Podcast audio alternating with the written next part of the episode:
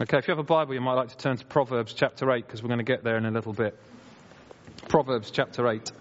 Um, if you're visiting today, then you might not be aware we're in a series which I've called Where Do We Go From Here? which I think is a little bit about guidance. It's a little bit about how we make choices and how we decide which way we're going to go. And um, uh, we watched um, Inferno last night. I thought it was going to be all about a big fire. Turns out it's not about a fire at all. This is more like Dante's Inferno. Tom Hanks is in it. If you watch the film, and I'm not giving any spoilers away, there's a fantastic line in it where Tom Hanks says to the other lady, he says, lots of interesting things happen in doorways. I'm thinking, ching. I nearly worked out if I could get it up on the screen, but it's still out in the cinemas, I'll get in trouble. Lots of interesting things happen in doorways, and we're talking about open doors. Things that happen when you walk through a doorway. And I hope this series is proving helpful. I hope it's opened your mind to a different way to think about how we make the choices that we do. I hope it's helped you in your understanding of God and how He interacts with us in the many choices that we make. I hope this series is cultivating in you a confidence as you go ahead in your everyday life, a confidence as you make your choices and take responsibility for them so that God will meet you along the way. I hope this series has opened up a new way of thinking about how the choices we make can mean we are partnering with God. And I hope this series has helped us to recognize the possibility of being a blessing to others as we walk through a door. And I hope that if you're not present here on a Sunday, which I'd really encourage you to do, that you're taking the opportunity to go onto the internet with this fancy new website that we've got. Go check out the children's page and the football fun club, which is new. And if we can have it on the, uh, the young people's one as well, Colin, if we can, that'd be great because there's some fantastic pictures of Monday nights and all the young people that turn up. I'm not in any of the pictures because apparently I was too quick for the camera.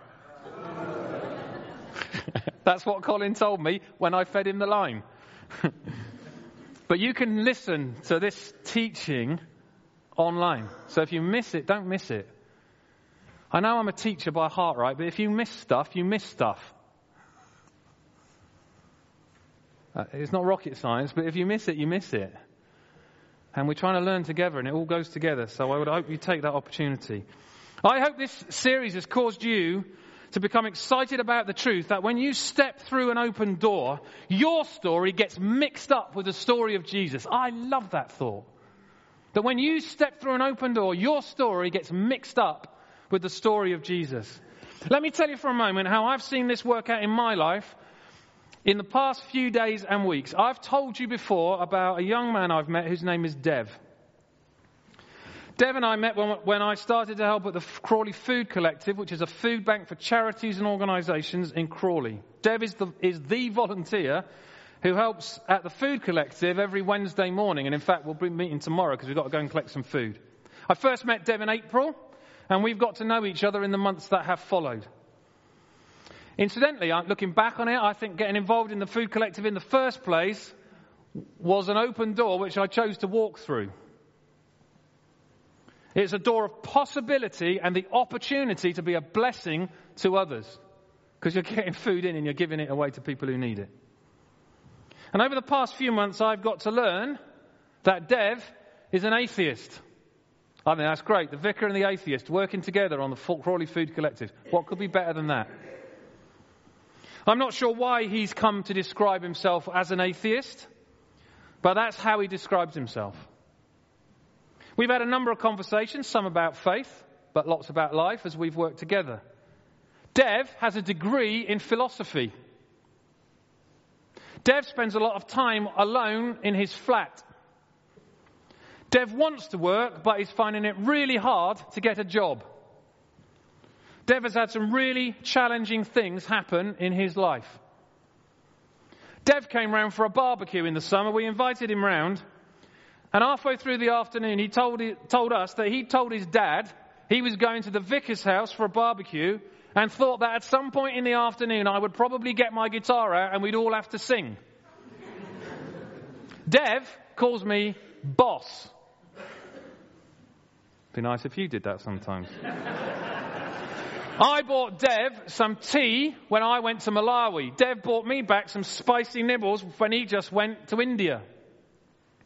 The other day, Dev sent me a text that got my attention. It began, In view of your past. what on earth have I told him? Dev asked me if I'd be his running partner.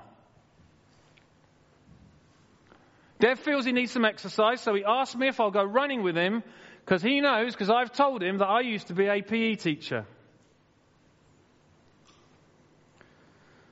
Dev texted me last week to say that he'd smoked his last cigarette in preparation for going running. Somehow, I have to work out how I walk through an open door and go running with Dev. Actually, we went for the first time on Thursday. Mostly walking, but we called it running. Dev, quite simply, is asking for help and quite simply, I think I might be the only person he knows to ask. Last week, Dev sent me a text that nearly made me cry. So that you'll understand why, on a Wednesday morning, Bill from Christians Against Poverty and Steve from the St. Vincent de Paul charity, which is an international Catholic charity, come to the food store to collect food. Both charities then distribute that food to their clients during the week, and St. Vincent de Paul are, are, are feeding 40 families a week in Crawley. That's outside Easter team, open house, all the rest of it. 40 families a week. Both Bill and Steve are Christians, and that's why they do what they do. And when they come each week, we chat together, we laugh together, we talk seriously about poverty in Crawley together. Bill has tried in vain to fix our hydraulic trolley. Every week he comes with another idea, but so far we haven't made it work. A paraphrase of Dev's text to me would be something like this Ian, as I've watched you, Bill, and Steve on Wednesday mornings, I've come to realize there's a kind of Christianity that I could follow that is the nature of the bond you have fostered.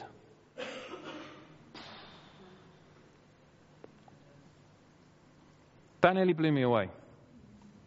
Then he added this But I cannot, simply because I am irreversibly atheistic in my thinking and nature. I'm, I'm dreaming of Dev in the baptism pool.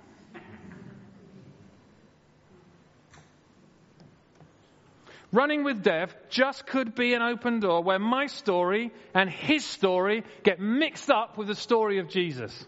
That's what I'm hoping. And I hope, friends, that this simple story encourages you to see that open doors are everywhere. And when we choose yes, who knows? But in choosing yes, we choose God as our partner in the story that unfolds. But, but if open doors are everywhere, and they are, we can't choose to walk through every open door. So, how do we know which door to choose and which door to say yes to? Revelation 3:8 says this, Behold, I have placed before you an open door that no one could shut, but how do I know which door that is? What if I go through the wrong door? Go back, listen to the sermon in the first one. We addressed that. So we noted at the beginning of this series that God has some frustrating characteristics. I know some of you will be unhappy that I say that, but I think that is true. One of his frustrating characteristics is that he doesn't always, and I would say mostly, tell us which door to choose. And there's a very important reason for that. It is because God wants us to become excellent choosers, and that can't happen unless we do the choosing. What God most wants for you and me is that we become magnificent people in the image of Jesus. And by giving us the freedom to choose, God graciously gives us the opportunity to grow and to become magnificent people in the image of Jesus. But we must do the choosing. And we can become excellent choosers. Now, you will not find any texts in the Bible which tell you which choice to make. There's no chapter or text that says five ways to discern God's job for you. I expect you've noticed that. But here's what we do find James 1, verse 5. If any of you lacks wisdom, ask God, who gives generously and ungrudgingly. I like that word, ungrudgingly, and it will be given to you.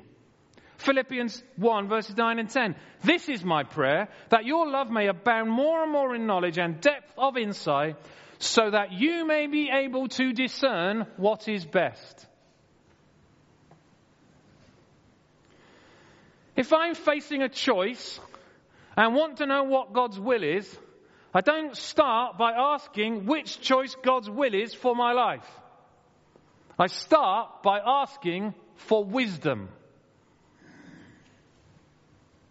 The Bible's word for people who are good choosers and choose doors well is wise. Good choosers and who choose doors well, you are wise.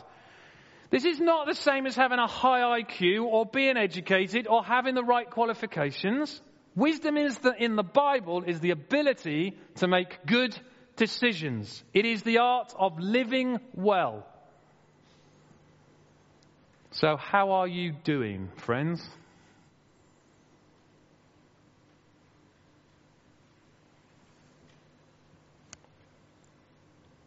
The book of Proverbs is a book all about wisdom. Proverbs chapter 8. I'm going to read the first 13 verses. Does not wisdom call out? Does not understanding raise her voice? At the highest point along the way where the paths meet, she takes her stand. Beside the gate leading into the city, at the entrance, she cries aloud. To you, O people, I call out. I raise my voice to all mankind. You who are simple, gain prudence. You who are foolish, set your hearts on it. Listen, for I have trustworthy things to say. I open my lips to speak what is right. My mouth speaks what is true, for my lips detest wickedness. All the words of my mouth are just, none of them is crooked or perverse. To the discerning, all of them are right. They are upright to those who have found knowledge. Choose my instruction instead of silver, knowledge rather than choice gold. For wisdom is more precious than rubies, and nothing you desire can compare with her. I, wisdom, dwell together with prudence. I possess knowledge and discretion. To fear the Lord is to hate evil. I hate pride and arrogance, evil behavior, and perverse speech. John Ortberg, in his book, which I've based this series on, writes this The biggest difference between people who flourish in life and those who don't is not money, health, talent, connections, or looks. It's wisdom, the ability to make good decisions. The biggest difference between people who flourish in life and those who don't is not money, health, talent, connections, or looks. It's wisdom. The ability to make good decisions. Israel, the nation of Israel, loved wisdom. And when they act wisely, they flourish.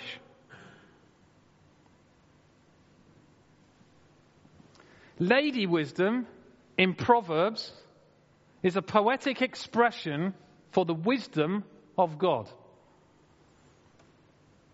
And the point is simply this where wisdom is, there somehow God is. Where wisdom is, there somehow God is. So, very briefly this morning, some ways God's wisdom can lead us to and help us through the open doors we encounter. And I realized as I was writing this up, I am racing through this. So you might want to get the notes off the internet, or go and listen again, or buy the book, because there's bucket loads more in the book. Wisdom says, stop waiting for a passion with your name on it. Sometimes we think that when we discover the passion with our name on it, life will be an endless road of highly motivated activity, which is effortless and always completely fulfilling. Well, no one's life is like that, is it?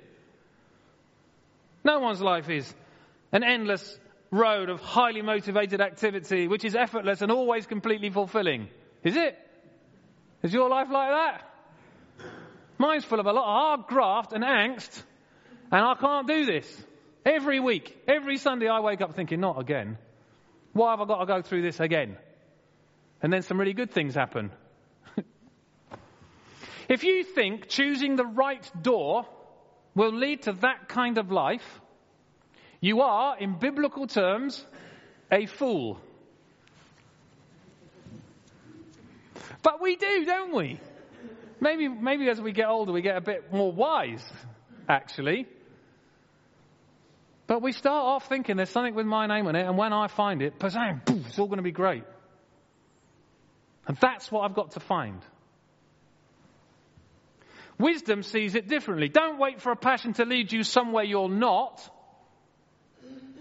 Start by bringing your passion to the place where you are. Oh, man, that could be transformative, couldn't it? Don't wait for passion to lead you to somewhere you are not, but start by bringing passion to the place where you are. Going all the way back to stuff we've talked about before, if you, if you do the passion thing wrong, you're living the if only life, aren't you? If only this, if only that, then this. And we spend our whole life living like that, and we never bring the passion to where we are. Open doors are everywhere. Remember, there's a door in every circumstance.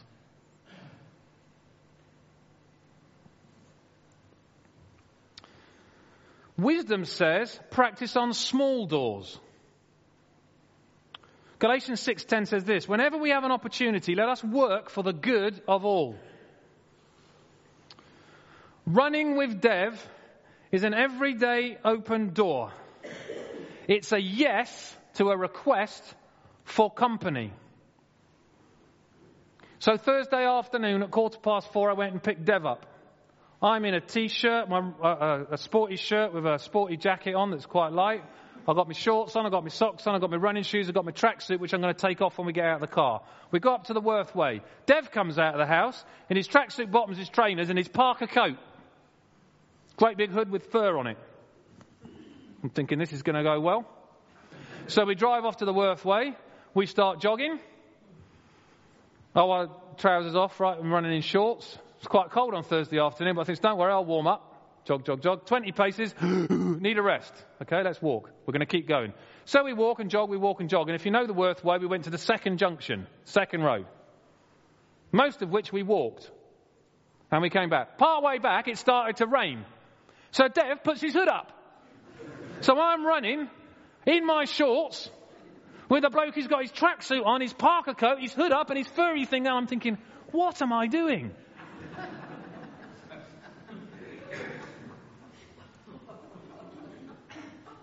Till the journey home when he nearly made me cry again. Because Dev says to me, Ian, he said, by now, today, normally I'd have smoked 20 roll ups. I said, when did you give up, Dev? He goes, last week when I knew we were going running. He said, I used to smoke cigarettes. That used to cost me 40 quid a week. He says, now I, I said, how much does your roll ups cost you then?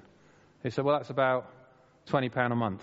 I said, well, that's good then. That's a good reason for doing it. He says, yeah. He said, I'm sorry I'm not very good company, but I really enjoyed that.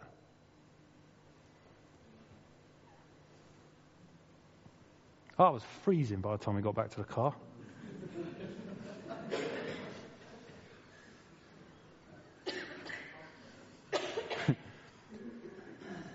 You know, you have those moments, don't you, when you can be gracious or not. He goes to me and you're not even out of breath. And I want to say, that's because I'm not running, Dev! I didn't say that. I just said, just keep going, Dev. We, we didn't stop. We, we ran or we walked all the way. That's the most important thing. It's an open door. It's a yes that is going to get me into trouble. Because it's taking on another thing, and I'm already stressing about how I'm going to fit it in. So Dev says to me as we're walking back, he says, Ian, I'm thinking twice a week. I'm going, oh. I said, okay, Dev, we'll just take it week by week and we'll work it out. Yeah, that's fine. So I've got to find time now, twice a week maybe, to spend an hour and a half running with Dev. Do you know what I'm going to hold in my baptism? That's what I'm thinking. Irreversibly atheistic in my thinking and my nature? No, you're not. Because when your story gets mixed up with the story of Jesus, that could be different, couldn't it? But better practice and learn on small doors so that when the big doors come, I'm ready. That's the point of that story, just in case you've missed it. Wisdom says allow time and energy for big door decisions. The, the, choices we make can be overwhelming, or the choices we face can be overwhelming. And finding God in them can be very difficult.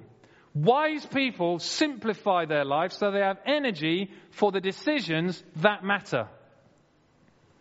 1 Kings 19, Jezebel vows to kill Elijah. You're very familiar with that story. And so Elijah runs away because he's scared. And uh, God grants him food and rest, 40 days of it, in fact. And then God meets him, you know that lovely passage, in a still small voice. I'm not in the fire, I'm not in the earthquake, I'm in the still small voice. And after that, Elijah is ready to make his decision. Wisdom says make big door decisions when you are ready and in the right frame of mind. Philippians 4 7. The peace of God, which transcends all understanding, will guard your hearts and minds in Christ Jesus. I make excellent decisions when I have that peace and when God is with me. Wisdom asks you, what moves your heart? Moses couldn't stand the treatment of the Israelites by the Egyptians, so God says, Moses, you go to Pharaoh. David couldn't stand the taunts of Goliath, so God says, okay, you go fight him. Nehemiah couldn't stand that the city walls were in, in rubble. And God says, all right, you go rebuild them. What is breaking your heart? Wisdom says what moves your heart may help you decide which door. What moves your heart may help you decide which door. Wisdom says ask wise people. Ask wise people to help you make decisions.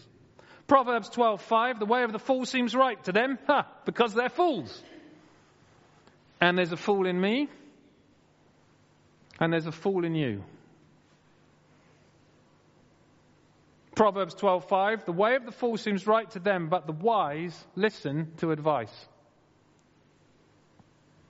Here's a question that you might have been thinking about, that might have been going through your mind. So, does God ever have guidance for a particular decision? Of course he does. Another question. Does he have guidance for every decision you have to make? Of course he doesn't. When I wanted to be a minister, I went through a whole process and had lots of people, some of you, help me figure it out. And that's one of the things that holds me in it. I wanted God's guidance, and I think I got it in lots of different ways. But I haven't done that when I think I should go running with Dev. I've just thought it's an open door and I'm going to go through.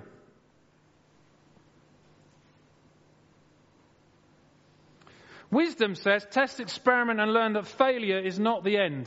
Do you know, I have no idea what was going to happen when I became the minister in a Baptist church. And I'm not sure I've ever told you this, but for a long time, I thought I might be remembered as the minister under whom the redevelopment project failed. Do you remember that? I used to walk home at night thinking, oh my goodness, why did I say I'd do this?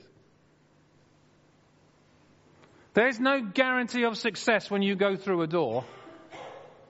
But I got that one very badly wrong, didn't I? Thank God. Wisdom says You won't get every decision right. But the most important thing, what God most desires, is that you keep growing. You keep growing through triumph and failure to become the most magnificent person you can be in His image. Wisdom makes, a better, makes for a better life. It makes for a better character. It makes for better friends, better financial management, better workers, better citizens, better communities, better nations. But wise people still get cancer. Wise people still get betrayed. And wise people still die.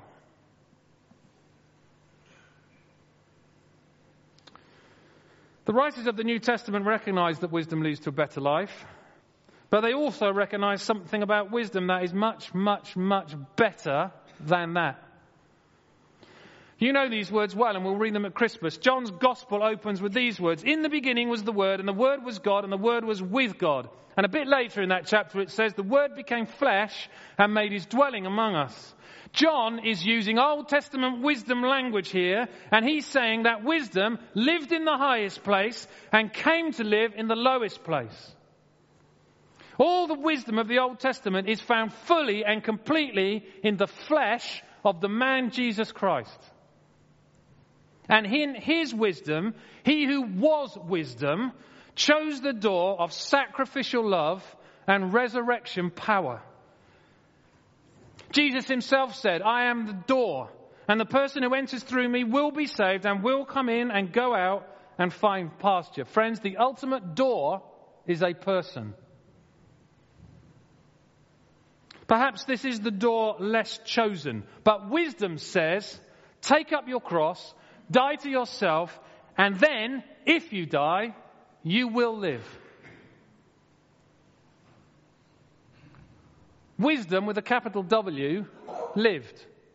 Wisdom with a capital W chose to leave. Wisdom suffered and died on a cross, and wisdom was raised to life again. Friends, wisdom is far, far more than common sense and practical advice. It's far better than navigating life safely and living well. And wisdom is alive today and can walk with me through every door I face. Wisdom, friends, bets it all on love. So, which door? Amen.